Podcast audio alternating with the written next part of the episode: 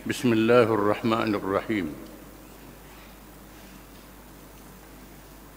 Pendapat memisahkan agama dan khilafah adalah ajaran Kristian yang menyeleweng dari risalah para anbiya alaihi wassalatu wassalam. Pahaman ini dinamakan al-ilmaniyah dalam bahasa Arab atau sekularisme. Dalam bahasa barat maksudnya memisahkan agama dengan negara yakni siasah urusan mentarbih atau khilafah memerintah negara berpunca daripada berlakunya pertelengkahan di antara padri dengan pemerintah. Apabila padri yang berkuasa di gereja-gereja menggunakan agama untuk kepentingan mereka dengan mengadakan peraturan di atas nama agama dan orang-orang yang memerintah juga mempunyai kepentingannya sendiri dalam pertarungan yang menumpahkan darah di antara kedua belah pihak ini orang yang memerintah mencapai kemenangan. Lalu mereka menghadkan kuasa padri dalam perkara-perkara urusan ibadah. Dan perkara yang ada hubungan dengan istiadat keagamaan. Adapun dalam urusan duniawi, terserahlah kepada pemerintah menggunakan akal pikiran mereka Akhirnya akal pikiran menjadi pemerintah. Menggunakan akal pikiran mereka. Akhirnya akal pikiran menjadi pemujaan baru di samping Allah Subhanahu wa taala. Bahkan mereka berani mengubah kitab Injil dengan meletakkan ayat yang bermaksud apa yang berhubung dengan agama terserah kepada Tuhan dan apa yang berhubung dengan pemerintahan terserah pada raja-raja yakni pemerintah. Perlu kita sedar bahawa pahaman agama suku politik suku pemerintahan tak boleh campur dengan agama ini ajaran Kristian yang telah diselewengkan daripada ajaran Nabi-Nabi alaihi wassalatu wassalam. Allah Ta'ala mengutuskan Nabi-Nabi dan Rasul-Rasul alaihi wassalatu wassalam untuk memimpin manusia yang ditetapkan tujuannya oleh Allah Subhanahu wa taala di dalam Al-Qur'anul Karim. Yang pertama supaya mereka beribadah kepada Allah. Firman Allah Taala Wa ma khalaqtul jinna wal insa illa liya'budun Dan tidaklah aku jadikan jin dan manusia Melainkan supaya mereka menyembah aku Beribadat kepada aku. Ini yang pertama. Supaya manusia beribadat kepada Allah Ta'ala. Menyembah Allah Ta'ala. Yang kedua tujuan manusia dijadikan ialah untuk menjadi khalifah di atas muka bumi. Firman Allah Ta'ala wa idh qala rabbuka lil malaikati inni ja'ilun fil ardi khalifah qalu ataj'alu fiha man yufsidu fiha wa yasfiku ad-dima' ونحن نسبح بحمدك, بحمدك ونقدس لك قال إني أعلم ما لا تعلمون dan ingatlah apabila Tuhan berkata kepada malaikat Aku nak jadikan di atas muka bumi. Satu makhluk iaitulah manusia. Adam. Dan zuriat keturunannya. Supaya mereka itu menjadi khalifah. Lalu malaikat berkata meminta penjelasan. Menyoal Allah. Wahai Tuhan kami Adakah engkau nak jadikan makhluk yang akan melakukan kejahatan? Yang menumpahkan darah? Padahal kami bertasbih memuji memujamu wahai Tuhan. Mengapa tak suruh kami?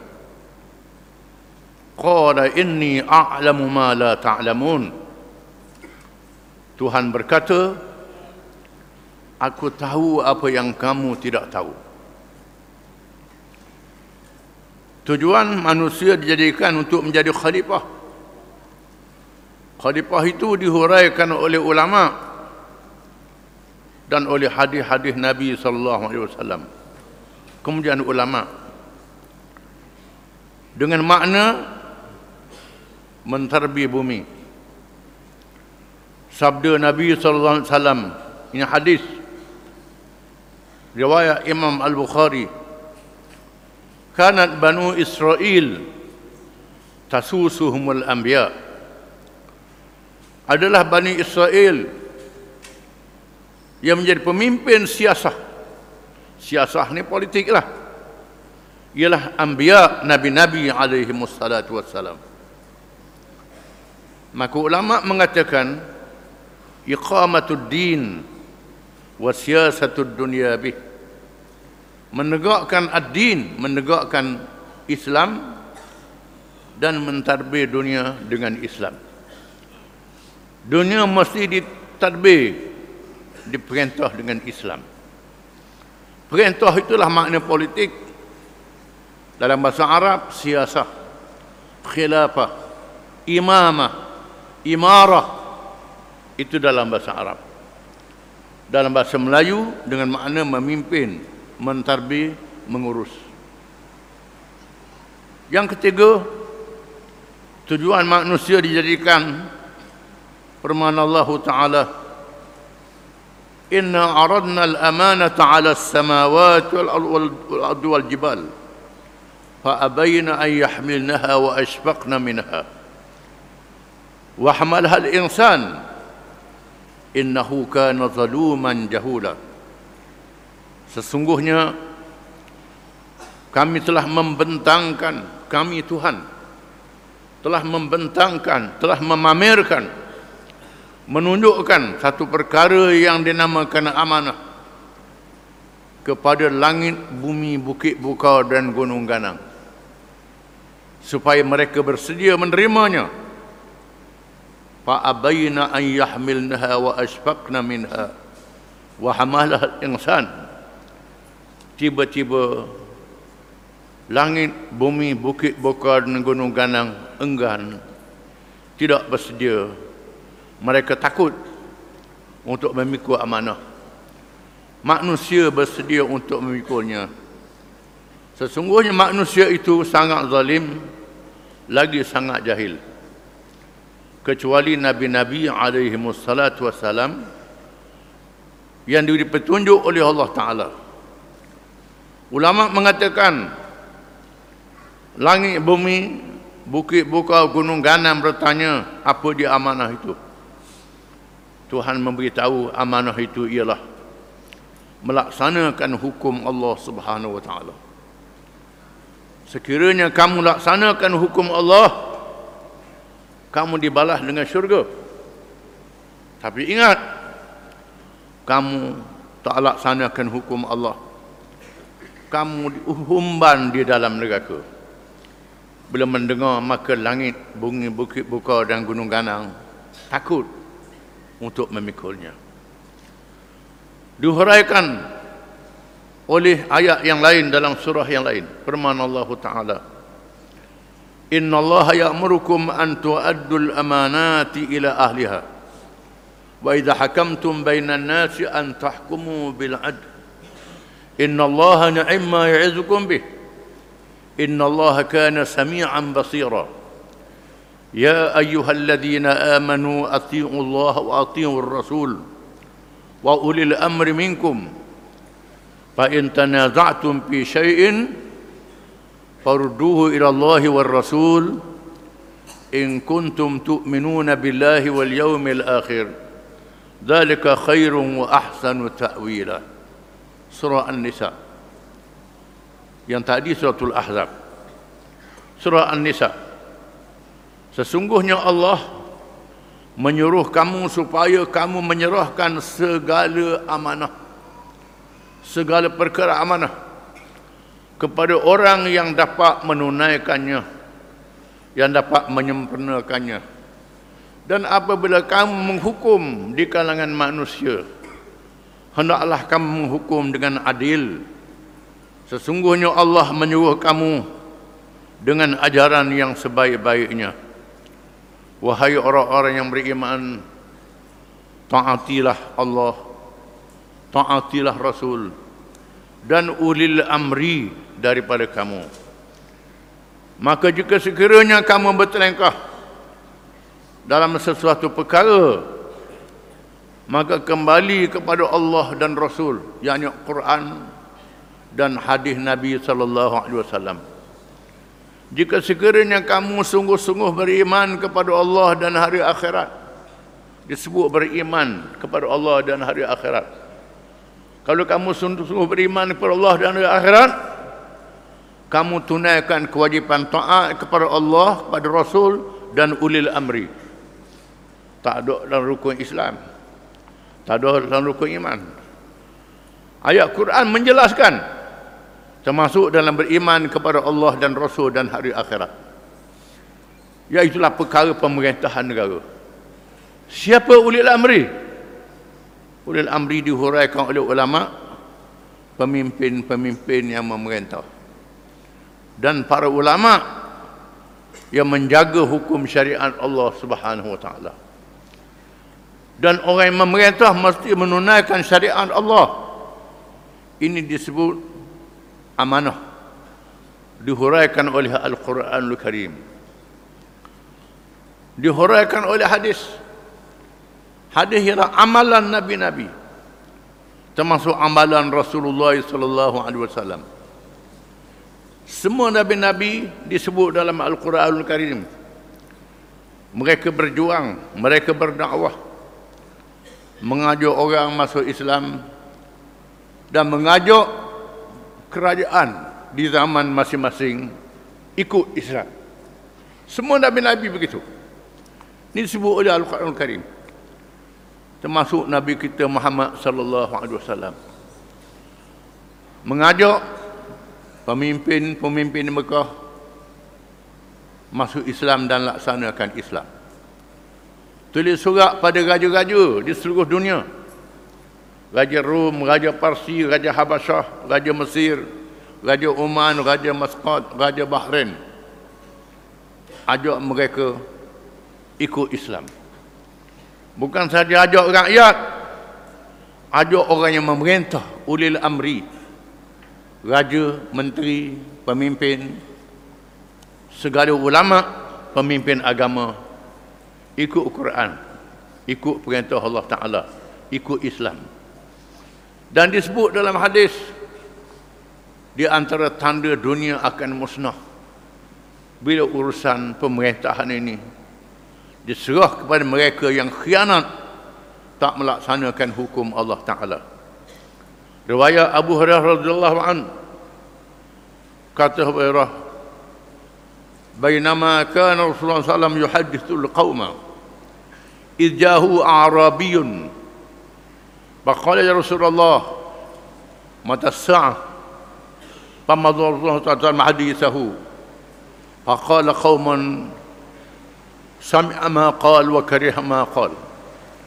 وقال قوم لم يسمع ما قال. فإذا يقول صلى الله عليه وسلم أين السائل عن الساعة؟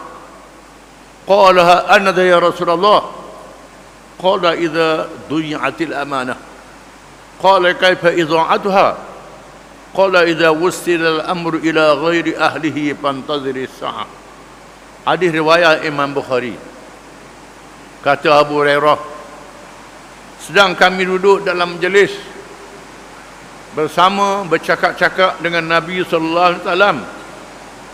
Tiba-tiba datang seorang arabi seorang arab Badui yang duduk jauh yang tak dapat peluang belajar. Masuk terus tanya Nabi wahai Rasulullah bila kiamat? Ditanya Nabi kiamat bila? Nabi meneruskan percakapannya tak peduli. Ada orang berfikir boleh jadi Nabi marah dengan sebab dia tanya Nabi tengah bercakap ada orang kata boleh jadi Nabi tak dengar apa yang dia tanya Tiba-tiba Nabi bersabda, mana dia orang yang bertanya tentang kiamat? Lalu baru itu, saya Rasulullah, saya. Kata Nabi, apabila dihilangkan amanah. Kalau nak tahu, bila berlakunya kiamat, amanah dihilangkan. Lalu dia tanya, bagaimana menghilangkan amanah itu? boleh diserahkan urusan kepada orang yang bukan ahli melaksanakannya. Bila urusan pemerintahan orang Islam, dia beri kepada mereka yang tidak melaksanakan Islam. Ini adalah tanda-tanda akhir zaman. Dunia akan dihancurkan oleh Allah Ta'ala. Akan berlakunya kiamat. Menandakan bahawa urusan memerintah ini adalah urusan agama Islam.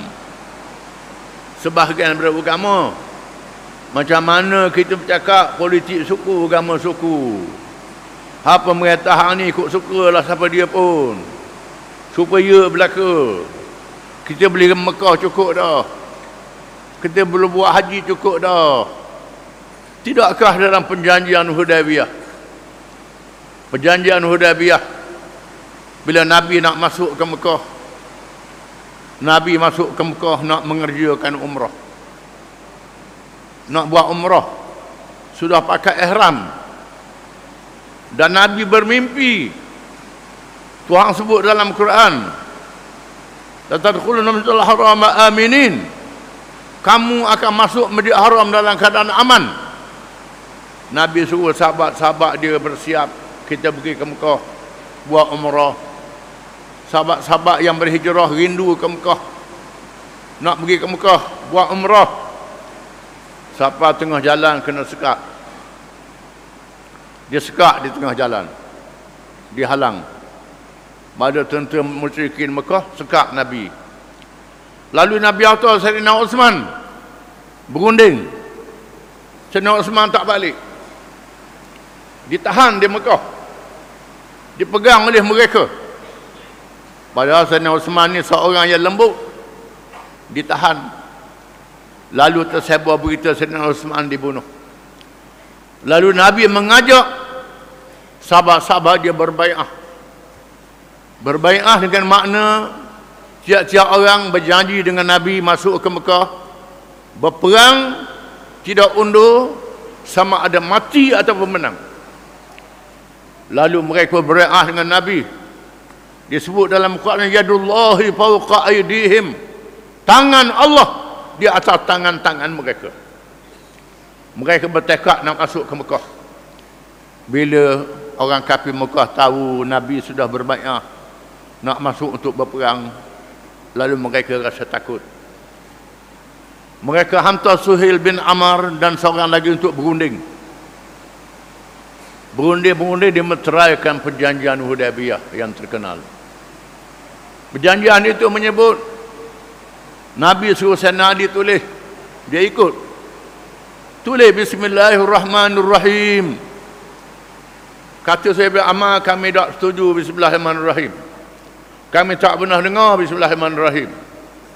Tulis Bismillahumma. Kata Nabi tulis Bismillahumma. Ikut hak dia nak. Di antara perjanjian itu, mana-mana orang Islam yang balik ke Mekah tak boleh dihantar balik orang Islam yang lari ke Mekah tak boleh dihantar balik. Bukan balik Mekah, lari ke Mekah. Tak boleh dihantar balik. Mana-mana orang Islam yang berhijrah ke Madinah, dihantar balik semula. Nabi kata tulis apa yang dia nak. Kamu tak boleh masuk Mekah tahun ni. Kena masuk Mekah tahun depan. Nabi kata tulis. Tahun ni tak boleh masuk Mekah. Masuk Mekah tahun depan. Tak boleh buat umrah. Umrah ditangguh. Ihram sudah dipakai. Tuhan turunkan ayat. Turunkan ayat. Wa atimul umrat hal wal atimul hajj wal umrata lillah.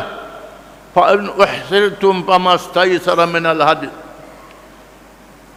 Sempurnakan haji dan umrah. Bila kamu sudah pakai pakaian ihram untuk haji umrah, sempurnakan. Sekiranya kamu ditahan daripada masuk ke Mekah hendaklah kamu membayar dam. Tak boleh buang pakai ihram. Kalau kena tahan mesti kena bayar dam. Kena sembelih sembelih unta sembelih lembu sembelih kambing. Satu bahagian kambing seorang. Unta tujuh orang. Banyak korban juga. Lepas semelih Gunting rambut Ataupun cukur kepala Lepas tu baru boleh pakai ihram Baru boleh balik. Ini hukumnya. Nabi terima. Tahun ni tak buat umrah. Kenapa Nabi boleh terima perjanjian Hudaybiyah? Siapa tangguh umrah? Umrah ni umrah Super dengan Azhar Niat nak masuk Mekah Nabi tangguh sebab apa? Kerana perjanjian Hudaybiyah ini ialah perjanjian politik. Apa makna politik perjanjian Hudaybiyah? Apabila mereka menerima perjanjian Hudaybiyah dari segi undang-undang antarabangsa, politik antarabangsa, mereka mengiktiraf Madinah adalah sebuah negara yang sah. Ini maknanya. Maka Nabi tangguhkan umrah itu. Kita kalau nak mengundi, dia umrah dulu tak salah mengundi lah. Dia haji dulu tak salah mengundi lah. Mengundi ni politik. Haji ibadat. Nabi menganduh menangguhkan ibadat kerana nak memenangkan politik. Ini kenapa? Kerana ada erti tak faham.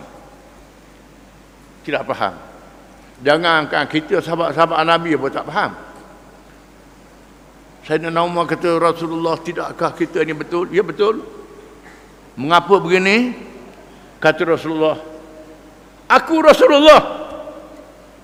Allah tidak akan sia-siakan aku. Kata Nabi. Sayyidina Umar berjumpa dengan Sayyidina Abu Bakar. Abu Bakar macam mana ni perjanjian ni? Abu Bakar kata dia Rasulullah. Dia tahulah. Ikut dia. Ini makna Hudaybiyah. Yang kita kena faham. Maknanya kewajipan politik menegakkan negara kewajipan yang besar dalam agama Islam. Kerana semua perkara Islam duduk di bawah kuasa pemerintahan. Bila kuasa pemerintahan tak ada dia boleh orang buat masjid macam di India tu. Masjid Babri. Ha, dia boleh buat segala-galanya. Dia boleh paksa kita macam-macam. Ini kena faham di sinilah perkara siasah perkara agama Islam yang diamalkan oleh nabi-nabi alaihi wassalatu wassalam. Daripada mana datangnya pahaman mengatakan politik suku agama suku? Ini daripada agama Kristian bukan agama Islam. Agama Kristian yang diselewengkan daripada ajaran Injil yang diwahyukan oleh Allah Nabi Isa alaihi salam Injil satu saja. Tiba-tiba mereka ubah kitab Injil. Jadi ratus-ratus kitab Injil. Ratus kitab Injil. Injil satu saja. Menandakan agama Kristian sudah diselewengkan oleh padri-padri mereka. Kenapa? Padri menyalahgunakan agama. Antaranya padri boleh menghala, boleh mengharamkan ikut suka dia. Bukan ikut kitab Injil lagi arak yang diharamkan oleh agama Kristian, agama asal Islam Nabi Isa dihalalkan. boleh minum arak sikit dah apa ni padri kata saya berjumpa dengan padri-padri padri kata agama dia ubah kata arak ni dah apa sikit kenapa nak tarik anak muda mari ke gereja ha? Semayang daripada ada rokok sujuk semayang pakai biola pakai muzik dia ubah agama dia dan padri pula boleh mengampunkan dosa boleh mengampunkan dosa. Padri ada kuasa mengampunkan dosa orang. Padri tak apa buat dosa. Dia boleh mengampunkan dosa orang. Ini ajaran Kristian. Kalau nak mengampunkan dosa, beri pitih ke padri. Maka padri pun ambil pitih. Orang bayar ke dia untuk mengampunkan dosa. Raja ambil cuka. Padri ambil cuka juga. Padri ambil cuka mengampunkan dosa. Raja ambil cuka untuk kepentingan dia. Bukan untuk kepentingan rakyat. Ini berlaku. Maka berlaku berlawan, berebut antara paderi dengan ha, dengan raja-raja. Berlaku berlawan. Berlawan sehingga ada paderi yang dibunuh. Bergaduh. Akhirnya menang raja. Lalu mereka pindah kitab Injil. Disebut dalam Injil Matthew Injil Mata mengatakan bahawa perkara agama perkara Tuhan, surah ke Tuhan. Perkara politik, perkara manusia, surah ke manusia. Ini dia. Ini timbulnya ajaran memisahkan politik daripada agama. Ini Kristian yang sudah diselewengkan daripada kitab Allah Subhanahu wa taala. Quran mendedahkan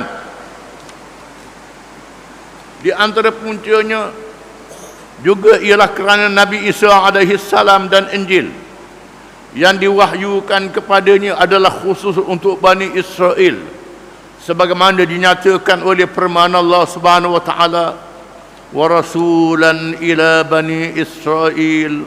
Surah Al-Imran ayat 49 dan artinya dan aku utuskan dia Isa menjadi rasul kepada Bani Israel Allah Ta'ala utuskan Nabi Isa jadi Rasul berbani Israel. Bila Bani Israel sudah menyeleweng daripada kitab Allah. Menyeleweng daripada hukum Tuhan. Lawan Nabi-Nabi dan Rasul-Rasul. Dibunuh Nabi-Nabi dan Rasul-Rasul alaihi wassalam. Antara yang dibunuh ialah Nabi Zakaria dan Nabi Yahya alaihi wassalam. Nabi Zakaria pak saudara Nabi Isa. Nabi Yahya sepupu Nabi Isa.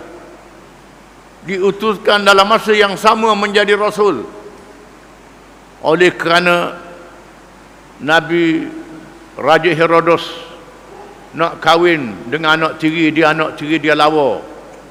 Comel mak tiri pula nak suruh raja ni kahwin dengan anak dia, tak apalah. Walaupun agama Kristian, agama dia kata haram. Kitab mengatakan haram Taurat mengatakan haram. Dia panggil Nabi Yahya alaihi salam supaya menghalalkan yang haram. Nabi Yahya tetap mengatakan ini adalah haram. Nabi Yahya dia semelihnya dia semelih Nabi Yahya dipancung kepalanya kemudian dicari ayahnya Nabi Zakaria dia gegaji Nabi Zakaria Nabi Isa dicari. Nabi Isa dipilih oleh Allah untuk membetulkan Bani Israel. Dipilih untuk menguji Bani Israel menjadi tanda kekuasaan Allah Subhanahu wa taala. Dilahirkan dalam keadaan tidak ada ayah, tidak dengan persetubuhan, dengan firman Allah taala kun fayakun. Jadi maka jadilah Quran. Membenarkan perkara ini. Wajib kita percaya pada Quran. Malaikat Jibril datang. Bawa benih. Jibril ni boleh setubuh tak? tak boleh. Malaikat tak laki tak puang. Tak ada kemaluan tak ada nafsu malaikat ini. Ha, malaikat yang bawa ini. Siti Maryam seorang yang bersih yang kuat ibadat dinazarkan oleh ibunya.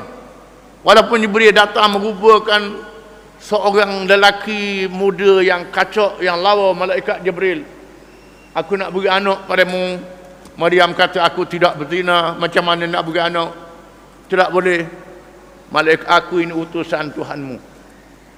Utusan Tuhanmu. Macam mana? Tuhan maha berkuasa kun paya kun. Tuhan kata jadi-jadi. Jibril tak boleh bersetubuh. Jibril tidak lelaki, tidak perempuan. Tidak ada nafsu. Maryam dilahirkan dalam keadaan luar biasa. Kalau Allah menjadikan Adam tidak ada ayah dan ibu, Allah jadikan Hawa daripada tulang rusuk Nabi Adam, tak ada ibunya, lelakinya, Allah jadikan Maryam tidak ada ayahnya untuk menjadi dalil kekuasaan Allah Subhanahu wa taala. Untuk buktikan dia betul Nabi Isa bercakap ketika masih bayi masih megah bercakap ini Abdullah aku adalah hamba Allah disebut dalam Quran. Ini mukjizat ditunjukkan pada masa itu. Dan Nabi Isa dia beri kitab Injil kitab Injil ini menasahkan sebahagian hukum yang ada dalam Taurat mengekal sebahagian hukum yang ada dalam Taurat hukum qisas hukum hudud hukum yang berkait, berkait dengan perkahwinan sebahagian daripadanya dipakai kitab Taurat sebahagiannya Injil menasahkan antaranya Bani Israel tak boleh makan lemak dengan sebab kesalahan mereka. Lalu Injil menasahkan hukum itu boleh makan lemak tak jadi salah. Berapa perkara dinasahkan oleh Injil berapa perkara ada dalam kitab Taurat. Nabi Isa adalah Rasul kepada Bani Israel bukan pada orang Melayu, orang Cina, orang India. Rasul berkaum Bani Israel yang sudah ada kitab Taurahnya beramal dengan Taurah bila Nabi Isa mari Nabi Isa suruh ikut Taurah di samping Injil. Bersama dengan Nabi Zakaria Nabi Yahya. Nabi Zakaria dibelah dengan gergaji. Nabi Yahya disembelih. Bila mereka nak bunuh Nabi Isa Allah Ta'ala angkat Nabi Isa ke langit. Allah Ta'ala angkat Nabi Isa ke langit. Ini disebut dalam Quran Nabi sebut dalam hadis yang mutawatir Nabi Isa akan turun di akhir zaman untuk membunuh orang-orang Yahudi dan Dajjal dengan orang Islam. Akan memimpin orang Islam di akhir zaman. Ini urusan Allah Ta'ala. Bila Nabi Isa turun itu kerja Allah Ta'ala bukan kerja kita. Ini kena faham. Ha? ini kerja Allah Ta'ala. Bila Nabi Isa turun itu urusan Allah Ta'ala. Bila Imam Mahdi mari itu urusan Allah Ta'ala.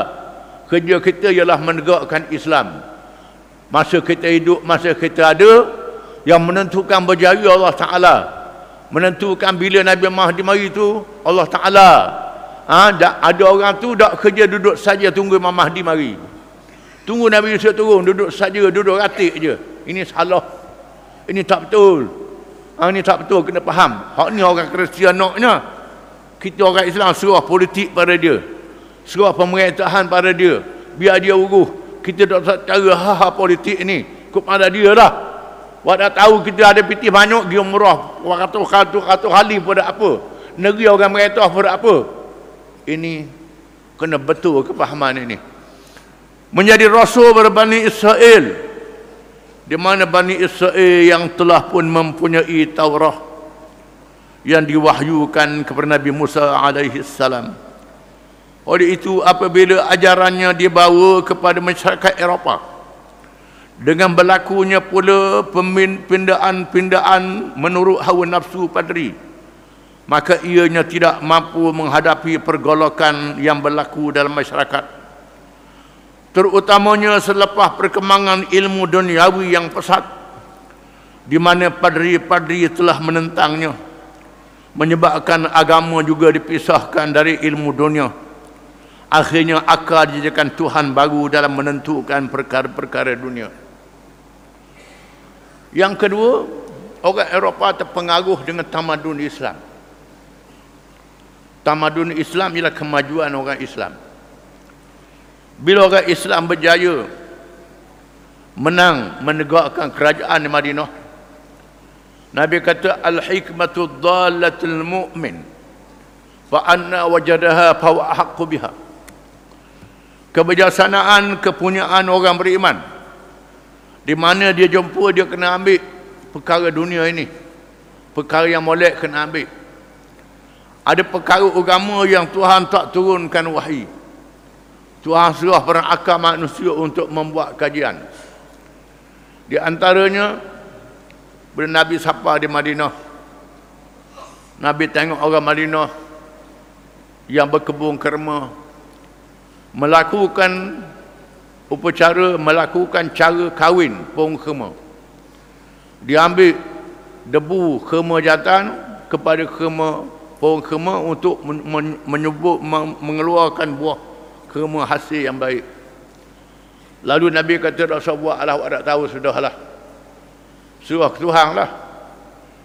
Tiba-tiba pada tahun itu buah kerma hasilnya tak banyak buah dia jadi khete jadi tak molek. Mereka mengadu ke Nabi. Nabi kata antum a'lamu bi umuri dunyakum. Kamu lebih tahu tentang urusan agama kamu urusan dunia kamu. Ini urusan dunia. Kamu buat kaji sendiri. Allah Ta'ala izin kamu buat kajian. Maka kami Nabi benarkan.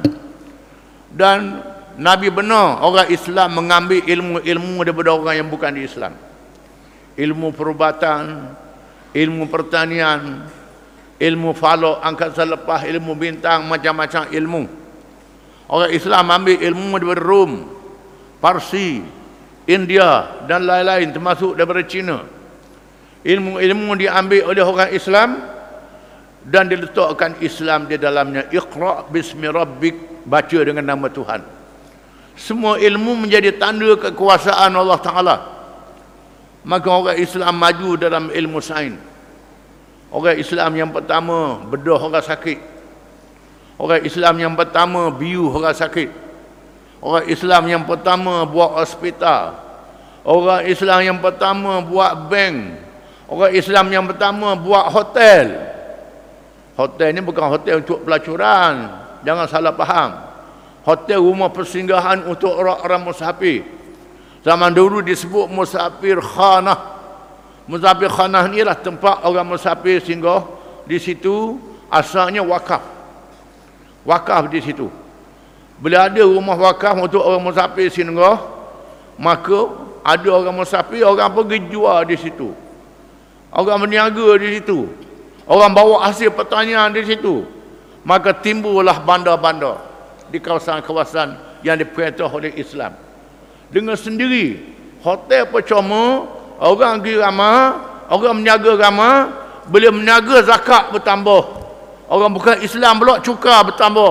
Hasil negara bertambah. Hotel percuma. Jadi begitu. Pusingan dia, ini kebijaksanaan orang Islam.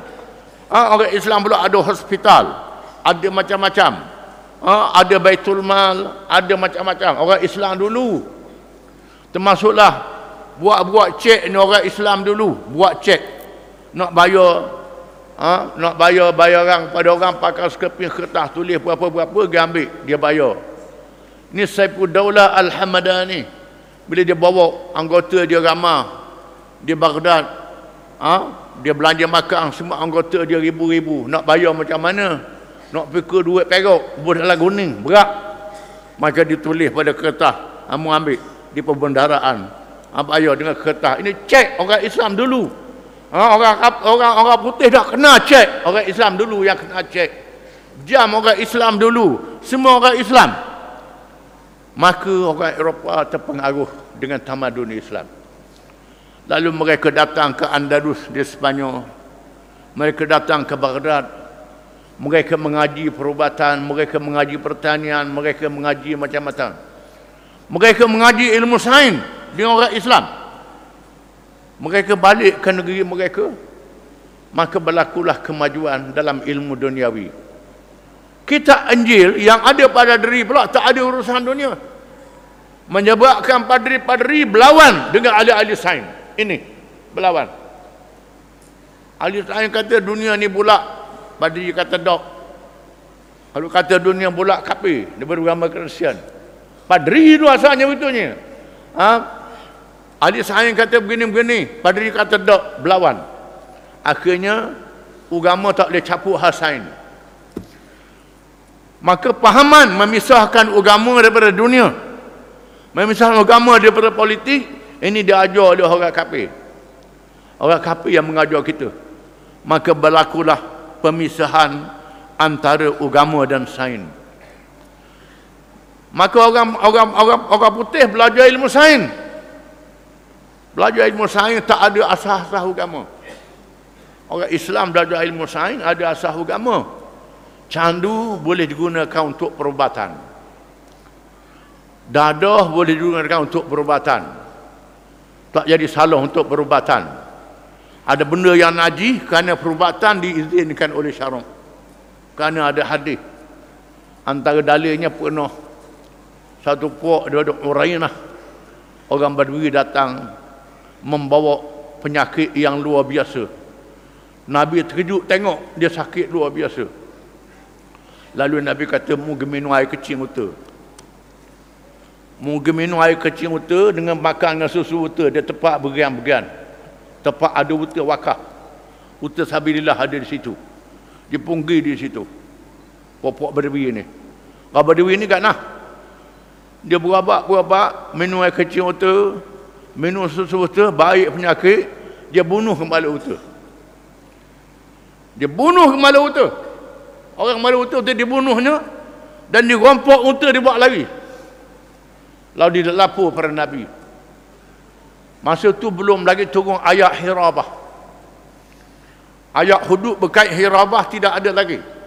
Hirabah ni dalam Quran an yuqattalu aw yusallabu atau iaitulah hendaklah dibunuh kalau dia bunuh orang dipotong kaki dan tangan kalau dia ha, dia ambil harta ataupun dia buang daerah kalau tak ambil harta. Ini disebut dalam Quran hukumnya. Hukum ni tahu tak tak turun lagi masa itu. Ada jahat berdoa lalu.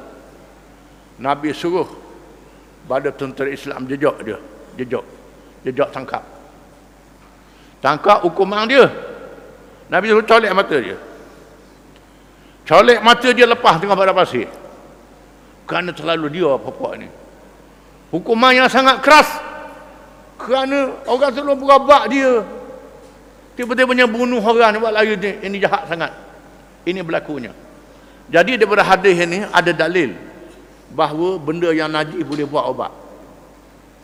Ada ada dalil semua. Dengan sebab itu candu boleh buat ubat, dadah boleh buat ubat. Ad-daruratu tubihul mahzurat. Wad-daruratu tuqaddaru biqadariha. Ulama buat kaedah.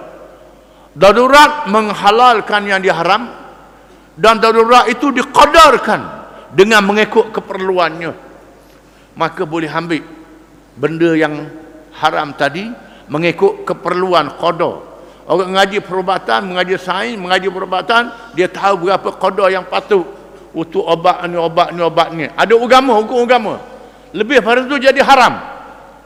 Orang putih ambil ilmu Islam. Ilmu perubatan dia ambil ilmu perubatan. Guna dadah ha? guna candu. Akhirnya guna untuk hilangkan fikiran.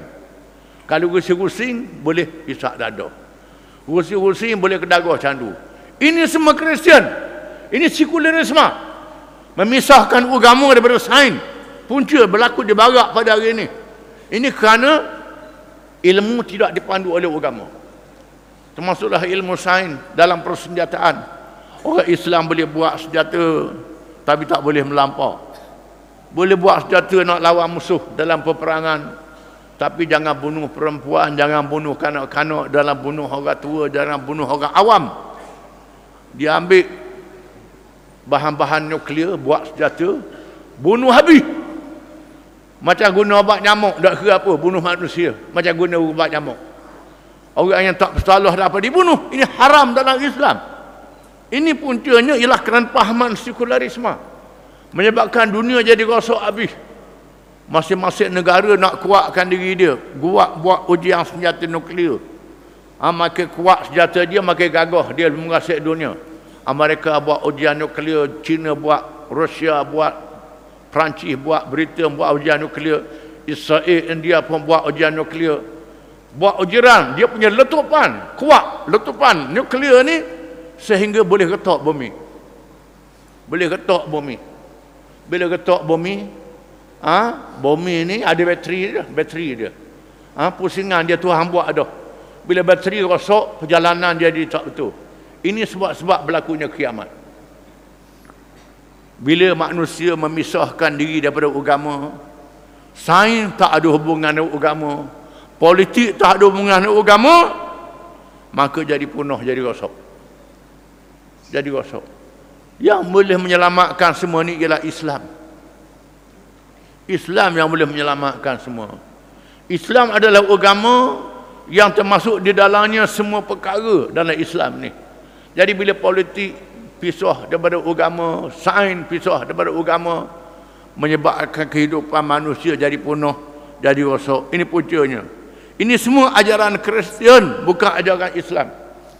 Dan hari ini, apa yang menarik ialah sudah banyak padri-padri yang masuk Islam. Termasuklah pengembang-pengembang orang Kristian yang masuk Islam. Orang Kristian ni padri lain, pengembang-pengembang orang Kristian lain. Dia nak ajak orang Islam masuk masuk Kristian, ha? dia kaji Quran, kaji Quran macam mana nak lawan Quran. Banyak yang kaji Quran ni dia kaji kitab Injil. Dia dapati kitab Injil ni hak manusia buat. Quran ni bukan manusia buat. Quran adalah mukjizat, bukan Nabi Muhammad reka. Dia baca sungguh menyebabkan masuk Islam. Ahli-ahli sains di Rusia, ahli sains di Amerika, ahli sains banyak yang mengaji. Dia kaji-kaji baca Quran, Tengok-tengok Al-Quran sebut tentang matahari, tentang bulan, tentang bintang. Banyak perkara betul. Mengikut kajian sains, betul Quran ni. Menyebabkan mereka masuk Islam. Ha, banyak orang Kristian jadi wartawan. Jadi wartawan. Jangan pergi orang Islam ni ganah. Dia pergi masuk ke negeri orang Islam. Tengok tak ganah apa orang Islam. Yang ganahnya dia. Duk mari serang negeri Islamnya puak dia. Mari bung negeri Islamnya puak dia. Ha? Atau askar duduk serang negeri Islamnya puak dia. Orang Islam tak serang negeri dia. Orang Islam pula ganah. Wartawan ni balik mikir-mikir masuk Islam. Jadi sudah ada jumlah yang besar yang masuk Islam. Di Amerika. Di Eropah. Berlaku hari ini. Ini berlaku. Pengembang Kristian ni pula tak laku di negeri dia. Mari seba di negeri pak orang tak tahu. Masuk dalam hutang jumpa orang asli yang tak tahu kahla. Ha, jumpa orang Afrika tak tahu kahla. Ha, ini pokok-pokok inilah yang ditarik masuk Kristiannya. Yang duduk di Eropah dah tinggal dah agama. Tak ikut dah Kristian. Dengan sebab itu mereka sangat takut orang Islam berhijrah. Dia serang negeri orang Islam, tak boleh duduk, orang Islam pergi berhijrah ke Eropah. Jadi pelarian. Bila jadi pelarian, bercampur dengan orang dia ada yang lemah imannya masuk Kristian tak ramai tetapi yang kuat imannya menarik orang Kristian masuk Islam jadi begitu ini membimbangkan dia ini orang yang bukan Islam. Tiba-tiba kita orang Islam sendiri lala. Leka tak tahu tentang agama kita. Almarhum Asyik Hasan Ali Nadawi pernah mengatakan orang Islam ni bandingannya jaga dalam lapu duduk dalam cahaya tapi tidur. Tidur dalam cahaya. Orang orang putih dia jaga dalam gelap jaga dalam gelap tak nampak. Hak tidur dalam cahaya pun tak nampak juga. Ha, patutnya kita jaga kita jaga, kita kena celek dalam cahaya Islam kita. Jangan tidur dalam cahaya Islam. Ha, dan orang putih dia nampak cahaya dia mari ke cahaya tu. Tak mustahil akan berubah. Dunia akan berubah. Banyak dah berlaku. Tempat-tempat yang kita kata kuat Islam jatuh tempat yang tak kuat Islam naik Islam. Jadi begitu. Ha, jangan main-main. Sebab itulah kita kena jaga Islam diri masing-masing. Tiap-tiap semayang ihdinas siratal mustaqim kemudian ajaran ini dibawa masuk dalam masyarakat Islam. Sebagai sebahagian daripada senjata untuk memisahkan umat Islam dari agama Islam yang sempurna. Syahid Syed Qutub rahimahullah telah menyatakan dengan tegahnya bahawa pahaman ini adalah termasuk dalam perkara jahiliah kata Syed Qutub. Pahaman sekular ini termasuk dalam pahaman jahiliah. Oleh kerana pahaman ini tak ada dalam kitab lama. Kitab kuning yang kita mengaji itu duduk bahas pasal Mu'tazilah, Jabariyah, Qadariyah, Murji'ah. Sekularisme tak ada. Sekularisme ini benda baru. Maka perlu dibaharukan kepahaman orang Islam. Syed Khutub dia tulis buku berkenaan dengan ini. Dengan sebab itulah kerajaan Mesir yang berpaham sekular takak dia jatuh hukum gantung kerana buku dia yang ditulis. Ha, di negara Arab banyak ulama-ulama masuk penjara kerana mendedahkan perkara ini. Kata saya kutub kerana merampas kuasa hakimiyah, kuasa hukum yang menjadi milik Allah Subhanahu Wa Taala. Menurut Islam manusia termasuklah mereka yang bernama pemerintah adalah hamba-hamba Allah. Semua manusia hamba Allah.